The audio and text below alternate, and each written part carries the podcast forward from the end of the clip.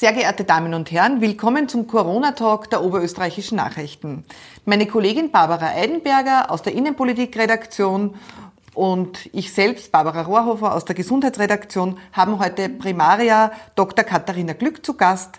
Sie leitet seit 1. August 2020 die Abteilung für Psychiatrie und psychotherapeutische Medizin am Klinikum Welskirchen.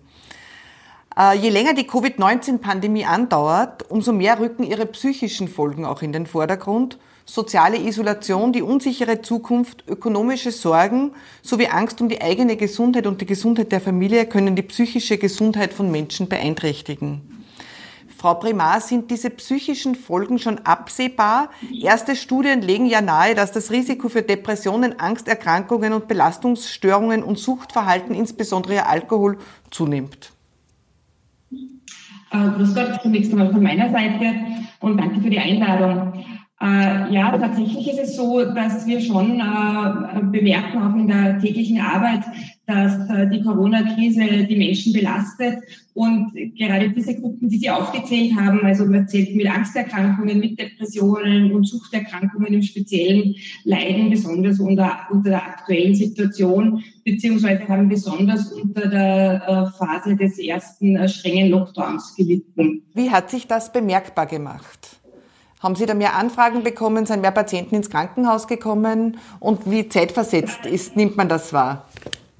Ja, in der Zeit des ersten Lockdowns im Frühjahr war es zunächst so, dass wir eigentlich eine relativ geringe Inanspruchnahme hatten. Wir haben gemerkt, dass die Patienten äh, sich äh, scheuen, ins Krankenhaus zu gehen. Die Angst, sich im Krankenhaus mit äh, Corona zu infizieren, mit dem Covid-Virus war sehr groß. Ähm, mit Öffnung äh, der, also nach dem Lockdown, also ab Mai speziell haben wir eine sehr hohe Inanspruchnahme bemerkt und da sind dann viele Patienten gekommen oder Menschen gekommen, die sich bis dahin äh, versucht haben, alleine zu helfen oder selbst durchzukommen und dann aber doch professionelle Hilfe, professionelle Hilfe in Anspruch genommen haben, indem sie beispielsweise auch zu uns äh, gekommen sind. Besonders betroffen waren hier wirklich Patienten mit, mit Angsterkrankungen, äh, aber auch, wie gesagt, Depressionen, die schon vorbestanden haben und wo die, äh, der Wegfall auch der Unterstützung eine große Rolle gespielt hat. Es war deutlich schwieriger, Psychotherapie zu bekommen. Auch äh, manche Fachärzte waren nicht in dem Ausmaß greifbar, wie das zu normalen Zeiten war. Auch die tagesstrukturierenden Einrichtungen waren größtenteils geschlossen. Ähm, Selbsthilfegruppen haben nicht stattgefunden. All diese Unterstützungsmaßnahmen im, im ambulanten Bereich äh, waren und sind nach wie vor doch deutlich eingeschränkt.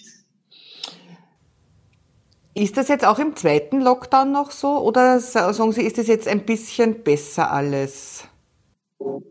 In, der zweite Lockdown ist glücklicherweise für unsere psychiatrischen Patienten nicht so scharf. Das heißt, es sind ja auch Rehabilitationseinrichtungen äh, nach wie vor offen. Es haben Tageskliniken geöffnet. Ähm, Selbsthilfegruppen, glaube ich, finden eher nicht statt. Aber es ist nicht, also die, die, der zweite Arbeitsmarkt läuft weiter. Das heißt, die Werkstätten im Großen und Ganzen laufen weiter, vielleicht auch eingeschränkt, aber nicht äh, so streng äh, geschlossen oder heruntergefahren wie im ersten Lockdown. Also die, die Reduktion der ambulanten Unterstützungsmöglichkeiten ist nicht ganz so gravierend wie im ersten Lockdown das macht äh, das Leben für unsere Patienten, denke ich, doch etwas leichter aktuell. Eine Frage zum Alkohol. Also viele Menschen äh, bemerken, glaube ich, auch selbst, äh, dass sie wesentlich häufiger zum Alkohol greifen als in der normalen Zeit. Äh, hat man das gemerkt bei diesen Suchterkrankungen, dass die gestiegen sind? Ja, das war ganz, ganz klar merkbar. Also wir haben viele Patienten aufnehmen müssen, die bei einer chronischen Alkoholerkrankung äh, rückfällig geworden sind, obwohl sie an sich ganz gut stabil waren. Aber diese, diese Isolation zu Hause, diese Beschränktheit hat doch äh, bei vielen dazu geführt, dass sie rückfällig werden. Das war in der Tat äh, sehr ausgeprägt. Äh, Jugendliche und junge Erwachsenen scheinen auch besonders unter dieser Dauerbelastung zu leiden. Äh, warum trifft es junge und jugendliche Erwachsene? So, da gibt es jetzt einige Studien, dass die fast hauptbetroffen sind von, den, von diesen Leiden psychischer Natur. Ja, ja ich denke, die, die, für junge Menschen ist äh, der tägliche soziale Kontakt in ihrem normalen Umfeld. In der Regel ist es die Schule äh, oder dann auch im Lehrbereich ganz wichtig. Äh, und wenn diese Kontakte wegfallen und sie dann noch dazu auch in der Freizeit keine Kontakte haben dürfen oder haben sollen, ist es für junge Menschen, die zwar mit den sozialen Medien sehr versiert sind und das sicher bis zu einem gewissen Grad dadurch kompensieren können, aber trotzdem ein, ein ganz massiver Einschnitt. Äh, zusätzlich, glaube ich, spielt auch eine große Rolle, dass so die normale Tagesstrukturierung wegfällt. Gerade die 15- bis 18-Jährigen sind ja jetzt schon wieder seit einigen Wochen äh, nicht mehr in der Schule. Und trotzdem sollen sie aber in der Früh aufstehen äh, und sich äh, zurechtmachen und sich dann in Schreibtisch setzen. Das ist wesentlich schwieriger in dieser Situation, wo man nur zu Hause ist. Das weiß, glaube ich, auch jeder, der im Homeoffice gearbeitet hat, dass das nicht ganz so einfach ist, wie wenn man dann einfach weiß, man muss hinaus und der Tag hat so seine normale Struktur. Ähm, zusätzlich denke ich, kommt dazu, dass die Konflikte im häuslichen und familiären äh, Umfeld einfach mehr werden, wenn man halt vermehrt zu Hause ist und, und ein bisschen auf beengten Raum aufeinander sitzt. Ähm, das führt zwangsläufig zu Konflikten und Spannungen und speziell die äh, Menschen in dem Alter der Ablösung, ja, pubertierende junge Menschen äh, sind da besonders äh, prädestiniert, äh, darunter zu leiden. Wie beurteilen Sie denn das Therapieangebot? Äh, die Forderung, dass auch Psychotherapie auf Krankenscheinen verstärkt angeboten wird, ist ja unabhängig von der Pandemie immer wieder präsent, wurde so auch im Regierungsprogramm zwischen Türkis und Grün zumindest etwas vage festgelegt. Äh, deshalb meine Frage, gibt es genug Therapieangebot und wo würden Sie sozusagen einen weiteren Ausbau fordern? Ich denke, dass es nicht genug Therapieangebot gibt, speziell für Patienten, die nicht in der Lage sind, äh, Privattherapie zu bezahlen. Und das ist der Großteil unserer psychisch kranken Patienten. Psychische Erkrankung geht ja leider immer noch einher, in aller Regel mit einem gewissen sozialen Abstieg. Früher oder später äh, führt eine chronische psychische Erkrankung dazu, dass man nicht mehr wirklich gut arbeitsfähig ist und man aus dem normalen Arbeitsleben herausfällt und mit allen Folgen, die das dann für das soziale und, und finanzielle äh, mit sich bringt. Das heißt, wir bräuchten für diese Patienten der wirklich schwer und chronisch Kranken äh, ganz sicher ein deutlich größeres Angebot an kostenfreier Psychotherapie.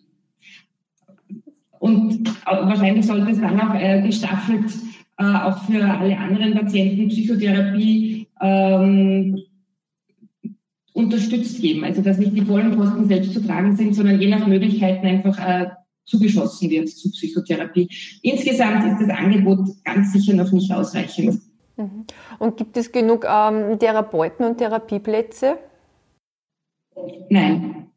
Nein, gibt es nicht. Die Wartezeiten sind lang. Also gerade wenn man jetzt an die kostenfreie Psychotherapie denkt, die gibt es ja, aber die Wartezeiten sind lang. Man muss sich auf Wartelisten äh, eintragen. Von freier Therapeutenwahl ist dann auch keine, äh, kann man nicht sprechen. Und die, die Frequenz der Therapien ist oft nicht ausreichend. Bei manchen Störungsbildern ist es durchaus notwendig, dass man zunächst hochfrequent jede Woche Therapie hat, dann kann man es auf 14-tägig äh, erweitern. Wenn das von Anfang an nur jedes Monat ein, eine Stunde stattfindet, dann kann kein therapeutischer Prozess in ausreichendem Maß äh, zustande kommen. Also da ist ganz sicher äh, Bedarf nach mehr Angebot. Mhm. Die generelle Situation ist ja derzeit von Ungewissheit geprägt. Das spiegelt sich auch in der öffentlichen Kommunikation nieder. Einmal heißt es, äh, wir haben die Krise bewältigt und dann heißt es wieder, wir müssen jeden Kontakt reduzieren, womöglich. Dann heißt es wieder, ähm, ein zweiter Lockdown ist auf jeden Fall ausgeschlossen und im nächsten Moment hören wir, also jetzt sind wir mittendrin sozusagen. Was macht denn diese Ungewissheit und auch diese bisschen Ambivalenz der Botschaften mit den Menschen? Ja, wie Sie selbst gesagt haben, es führt zu Verunsicherung, ganz klar. Und man, was ich zuletzt jetzt auch einige Male gehört habe, und das finde ich recht gut nachvollziehbar, ist, es, es fehlt so die Vorfreude. Man weiß nicht, auf was man sich freuen kann, weil man weiß es einfach nicht, wann man sich wieder auf was freuen kann, wann man das nächste Mal ein Familienfest feiern kann, wann man wieder auf Urlaub fahren kann. Es ist alles unglaublich ungewiss, wie Sie selbst sagen. Und das ist für, auch für psychisch stabile Menschen oft sehr belastend, so also gar nicht zu wissen, äh, wie es weitergeht. Es braucht doch jeder von uns so gewisse Highlights im Leben und momentan ist es ganz schwierig, sich so diese Highlights zu organisieren und sich dann eben auch darauf zu freuen. Das macht es nicht wirklich leicht. Ja. Äh, die Patientenanwaltschaft hat vergangene Woche darauf aufmerksam gemacht, dass psychiatrische äh, Stationen geschlossen werden für Covid-Patienten, um Kapazitäten, also Betten und Personal frei zu bekommen. Wie ist denn die Situation diesbezüglich in Oberösterreich und wie bewerten Sie diese Maßnahme? Äh, es ist tatsächlich so, wie die Patientenanwaltschaft das äh, dargestellt hat. Es sind psychiatrische Betten geschlossen worden, weil Pflegepersonal abgezogen wurde auf Covid-Stationen. Ich kann das nur von meinem Haus so sagen, das ist geschehen. Hier konkret sind acht äh, Betten für demente Patienten gesperrt worden von der, also von der psychiatrischen Abteilung. Es ist natürlich eine Leistungseinschränkung durch diese Situation hier gegeben. Und diese Patienten gibt es ja trotzdem, die müssen dann auf der Normalstation integriert werden, wo die äh, Betreuung doch nicht ganz optimal ist. Und diese Plätze, die aber dann wieder von diesen Patienten besetzt sind, stehen nicht für andere zur Verfügung. Das heißt, es kommt natürlich zu einer Reduktion der Kapazitäten dadurch. Das ist keine Frage. Und ist in keinem Fall positiv zu bewerten. Andererseits denke ich mir, ähm, es gibt gerade in unserem äh, Klinikum deutlich gravierende Umstrukturierungen auf anderen Abteilungen. Das heißt, irgendwie müssen halt die Kapazitäten für die Covid-Patienten geschaffen werden und da muss jeder einen gewissen Beitrag leisten. Und so muss auch die Psychiatrie einen kleinen Beitrag leisten. Günstig ist es nicht. Mhm. Haben Sie da schon eine Perspektive dazu, wie lang diese Einschränkungen sozusagen dauern werden? Eine konkrete Perspektive haben wir nicht. Äh, allerdings äh, rechne ich doch damit, dass das lange dauern wird. Also ich rechne, dass das äh, bis Mitte nächsten Jahres dauern wird. Wenn es dann früher anders wird, sind wir sehr froh und ist es positiv zu sehen. Aber ich stelle mich nicht darauf ein, dass wir früher diesen Normalzustand wiederhergestellt bekommen. Mhm. Äh, Frau Primar, Angst vor Krankheit gemischt mit Angst vor Arbeitsplatzverlust äh, macht ja was mit Menschen. Äh, welche Bewältigungsstrategien sehen Sie als Expertin, also wenn das Ganze noch nicht krankhaft ist, sondern wenn man sich in dieser unsicheren Phase, wie wir jetzt alle sind, befinden, äh, welche Strategien würden Sie vorschlagen oder was macht Hoffnung in so einer Situation? Wo kann man sich diese kleinen Highlights, die eigentlich fehlen, wie Sie gesagt haben, trotzdem setzen? Ja, ich denke, man hört da immer wieder dasselbe, aber es gibt nicht viel mehr zurzeit aber wenn man es tut, ist es äh, sehr hilfreich. Ich bin äh, ganz stark davon überzeugt, dass wirklich äh, Bewegung im Freien, in der Sonne, in der Luft unglaublich wichtig ist. Ja. Äh, man darf ja hinausgehen, man darf alleine hinausgehen oder man darf mit seinen äh, Mitbewohnern hinausgehen. Und ich denke, das sollte man wirklich tun. Man soll sich nicht zu Hause eingraben. Das ist äh, nicht wirklich hilfreich. Äh, wichtig ist es auch, äh, weiterhin Kontakte zu pflegen. Wir haben ja zum Glück unsere sozialen Medien äh, mit denen wir agieren können. Wir können telefonieren, wir können WhatsAppen, wir können aber auch FaceTimen oder Zoomen sogar. Es gibt auch Familienfeste äh, auf Zoom, ganz kurz zum Geburtstag. Also solche Dinge, und man muss sich halt behelfen mit diesen äh, Dingen. Äh, was kann man sonst noch tun? Sich eben kleine Freuden äh, verschaffen, äh, die man sich zu Hause eben gönnen kann, indem man was Gutes kocht oder indem man sich einen guten Tee kocht, ein heißes Bad nimmt, in die Sauna geht, wo man eine hat, was auch immer, einem äh, einfach was gut tut und was der Seele gut tut. Was ich glaube, was auch ganz wichtig ist, ist viel äh, auch mit seinen Mitbewohnern, mit seinen, mit seinen Familienmitgliedern äh, zu sprechen. Also hier nicht in den Rückzug zu gehen, wenn man sich vielleicht eh schon auf die Nerven geht, sondern eher äh, in, in Kontakt bleiben und schwelende Konflikte frühzeitig ansprechen und lösen. Das halte ich auch für ganz wichtig die Familien feiern auf Zoom und die treffen äh, über virtuelle Kontakte. Ähm, da fehlt natürlich dann eines, das, der Körperkontakt, die Umarmung, äh, das Händeschütteln, äh, ja, das Bussi links, Bussi rechts. Wie beurteilen Sie, die, Sie denn die Auswirkungen davon? Ist das etwas, was man sozusagen für diese kurze Zeit eh ganz gut wegsteckt oder macht das was mit den Menschen? Ich denke beides. Wir können das schon einen gewissen Zeitraum ganz gut wegstecken und ich glaube, das tut auch jeder von uns jetzt, weil es einfach sein muss. Andererseits natürlich fehlt es einem und ich glaube, es gibt kaum wen, der sich nicht darauf freut, dass er dann wieder seine Angehörigen wirklich äh, herzhaft in den Arm nehmen kann, die Kinder, die studieren oder die Eltern, die irgendwo weiter weg wohnen. Äh, also wir brauchen Körperkontakt, wir brauchen Berührung. Äh, wie das dann später bei uns sein wird mit den Händeschütteln. Die Frage habe ich mir selber schon gestellt. Haben wir uns schon so weit daran gewöhnt, dass wir das dann gar nicht mehr wieder einführen oder wird das dann doch wieder Usus? Es gibt ja unterschiedliche äh, kulturelle äh, Gegebenheiten hier. Also es gibt äh, Kulturräume, wo das gar nicht so der Brauch ist. Also das finde ich ganz interessant, wenn wir sehen.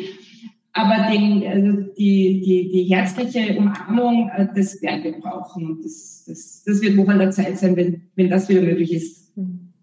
Es wird wirklich spannend mit dem Handyschütteln, weil die Alternativen haben sie ja nicht wirklich durchgesetzt. Die sagen wir, die Ellbogen und diese anderen äh, Ausweichmöglichkeiten. Äh, generell muss man aber sagen, dieser zweite Lockdown, man hat den Eindruck, der, der fällt den Menschen ein bisschen leichter. Gibt es aus Ihrer Sicht da eine Erklärung dafür? Ich denke, dass grundsätzlich man diese Pandemie jetzt ein bisschen realistischer sieht. Ähm, jeder kennt schon wirklich einige Menschen, die eine Covid-Infektion durchgelebt haben und es äh, ganz gut überstanden haben mit keinen oder leichten Symptomen. Viele kennen aber durchaus auch Menschen, die schwer erkrankt sind oder vielleicht ins Spital gekommen sind, auf die Intensivstation oder auch verstorben sind. Das heißt, es gibt ja von bis. Glücklicherweise haben ja 99 Prozent der Infizierten einen positiven Verlauf und ähm, das nimmt doch jetzt schon etwas diese Panik und diese Angst, die beim ersten Lockdown noch sehr äh, vorhanden war. Die war ja auch ein bisschen bewusst geschürt, damit die Menschen das ernst nehmen. Mittlerweile, glaube ich, hat sich das auf, eine ganz, auf ein ganz gutes realistisches Maß eingependelt, wo einerseits man eben nicht mehr diese panische Angst hat und man aber andererseits hoffentlich den Ernst der Lage trotzdem äh, wahrnimmt. Vor allem, wenn dann wieder diese Berichte von den Intensivstationen, von den Spitälern kommen, das ist ja auch Realität. Aber diese, diese ganz massive Panik ähm, ist zum Glück abgeklungen und das halte ich für gut. Darf ich noch eine äh, Frage? Ähm, wir haben zuletzt ein bisschen bei Ihnen in den Oberösterreichischen Nachrichten über die ganzen Verschwörungstheorien berichtet und mich würde jetzt einfach nur interessieren, was lässt Menschen Dinge glauben, die, wie soll ich sagen, faktisch total eindeutig widerlegt sind. Also jetzt zum Beispiel dieses ganze Thema mit den die Bilder aus den Intensivstationen, die Berichte der Ärzte, vom Pflegepersonal kann man nicht wegdiskutieren, das ist Fakt. Trotzdem gibt es auf der anderen Seite nach wie vor Menschen, die sagen, na, das ist alles eine Erfindung oder das wäre ja nur eine leichte äh, Erkrankung ähnlich der Grippe. Wie, wie ist es möglich, dass Menschen etwas glauben, was offensichtlich einfach falsch ist?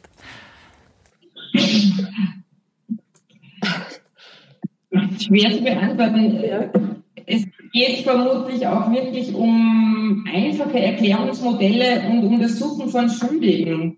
Glaube ich, das, weil man sieht ja, also diese Verschwörungstheorien, die sind ja in einem großen Komplex zu sehen. Da geht es ja jetzt nicht nur um Covid, da geht es ja dann gleich um die äh, um die Macht äh, von Bill Gates oder der das irgendwie lenkt oder das Weltjugendtum oder was auch immer. Das ist ja sehr komplex und ich denke, das sind zum Teil doch, oder es werden Menschen sein, die sich mit der Komplexität dieser, dieser Dinge nicht wirklich auseinandersetzen wollen und da doch relativ äh, einfache Erklärungsmodelle suchen, äh, die primär darin äh, bestehen, dass jemand Schuld hat und das lenkt und das so möchte und wir alle Marionetten sind von irgendwem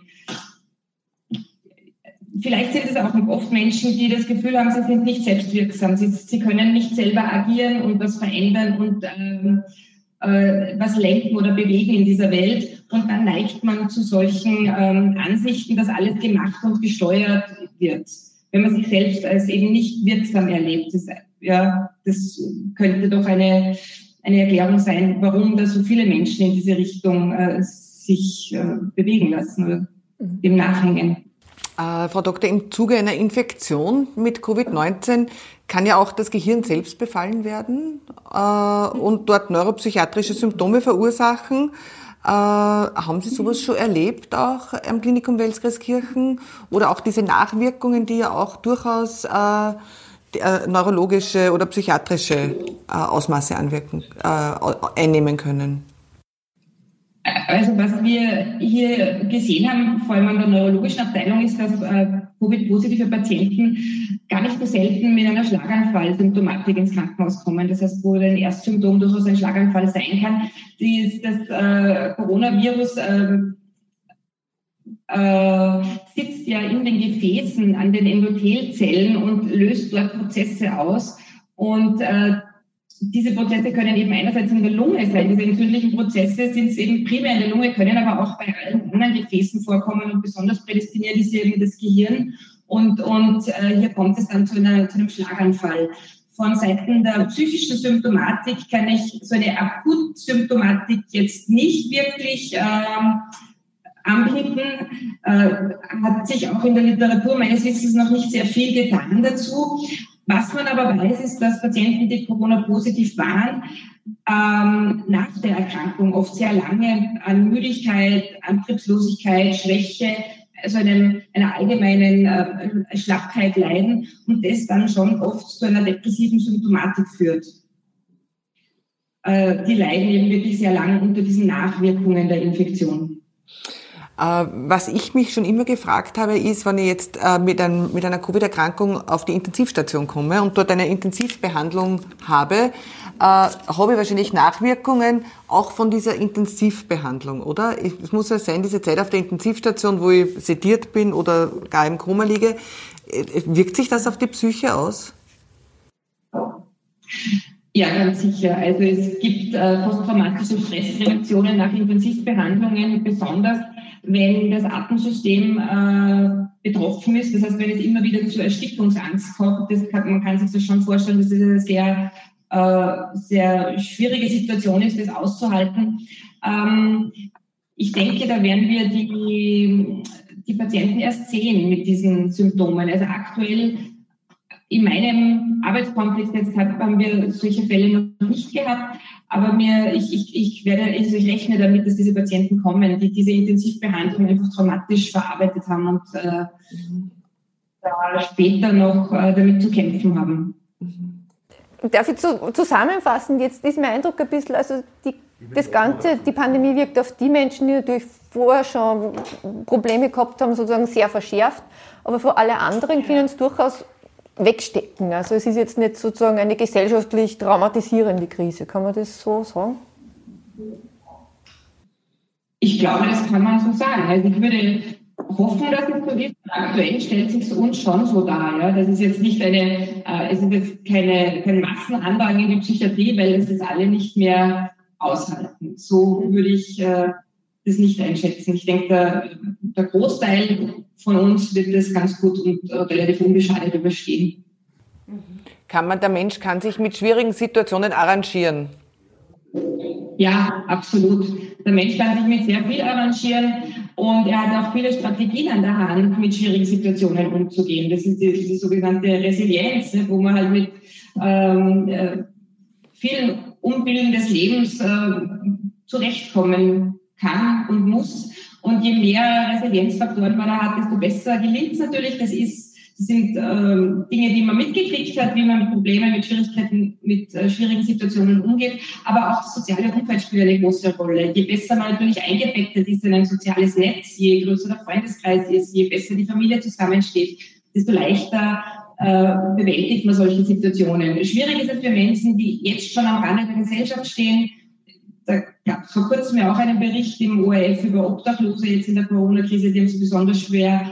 Aber auch alle anderen, die sehr einsam, sehr alleine, sehr am Rand sind, die haben es jetzt besonders schwer, ähm, weil eben auch diese ganzen Hilfsangebote jetzt auf ein Minimum reduziert sind und weil eben da der persönliche Kontakt wirklich eh von Haus aus schon sehr gering ist und jetzt noch weniger. Also da, das sind die Menschen, die als nächstes, denke ich, so ein bisschen umfallen, unter Anführungszeichen, und dann doch äh, professionelle Hilfe brauchen. Ja. Dieses Wort Resilienz das hört man jetzt eben nicht zuletzt wegen der Corona-Pandemie sehr oft. Wie wird man denn resilient?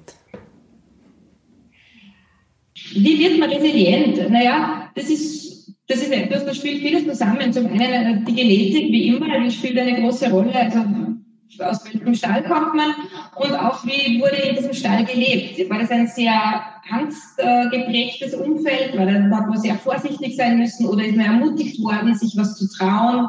Äh, wie sind eben die Eltern und die Familie mit, mit Problemen umgegangen, haben sie aktiv angegangen, haben sich die selbstwirksam erlebt oder haben sich die ohnmächtig erlebt und haben dieses Ohnmachtsgefühl eben auch äh, weitervermittelt. Das sind so, das sind tatsächlich Dinge, die man sich sehr aus dem familiären Kontext äh, mitnimmt, so wie man es eben erlebt hat. Und ist man eben selber gestärkt worden? Ist man bestärkt worden, gestärkt worden oder ist man entwertet worden und ähm, klein gemacht worden? Also so so wirkt sich das dann auf spätere Leben aus. Je nachdem, wie stärker man sich fühlt, desto mehr traut man sich zu und sagt, ach, das, das geht schon, das schaffe ich schon. Und wenn es eben nicht so ist, tun sich Menschen deutlich schwerer mit schwierigen Situationen. Frau Primaria, das war sehr informativ, sehr breit gefächert und wir danken Ihnen für dieses äh, spannende Gespräch. Ja, vielen Dank auch Ihnen. Ich hoffe, Sie können es gut verwerten, wie auch immer. Können wir gut verwerten. Sehr gut sogar, ja. Hm, super. Frau Primar, danke, bis zum nächsten Mal. Dankeschön. Sehr geehrte Damen und Herren, danke fürs Zuhören, danke fürs Zuschauen. Bis zum nächsten Mal.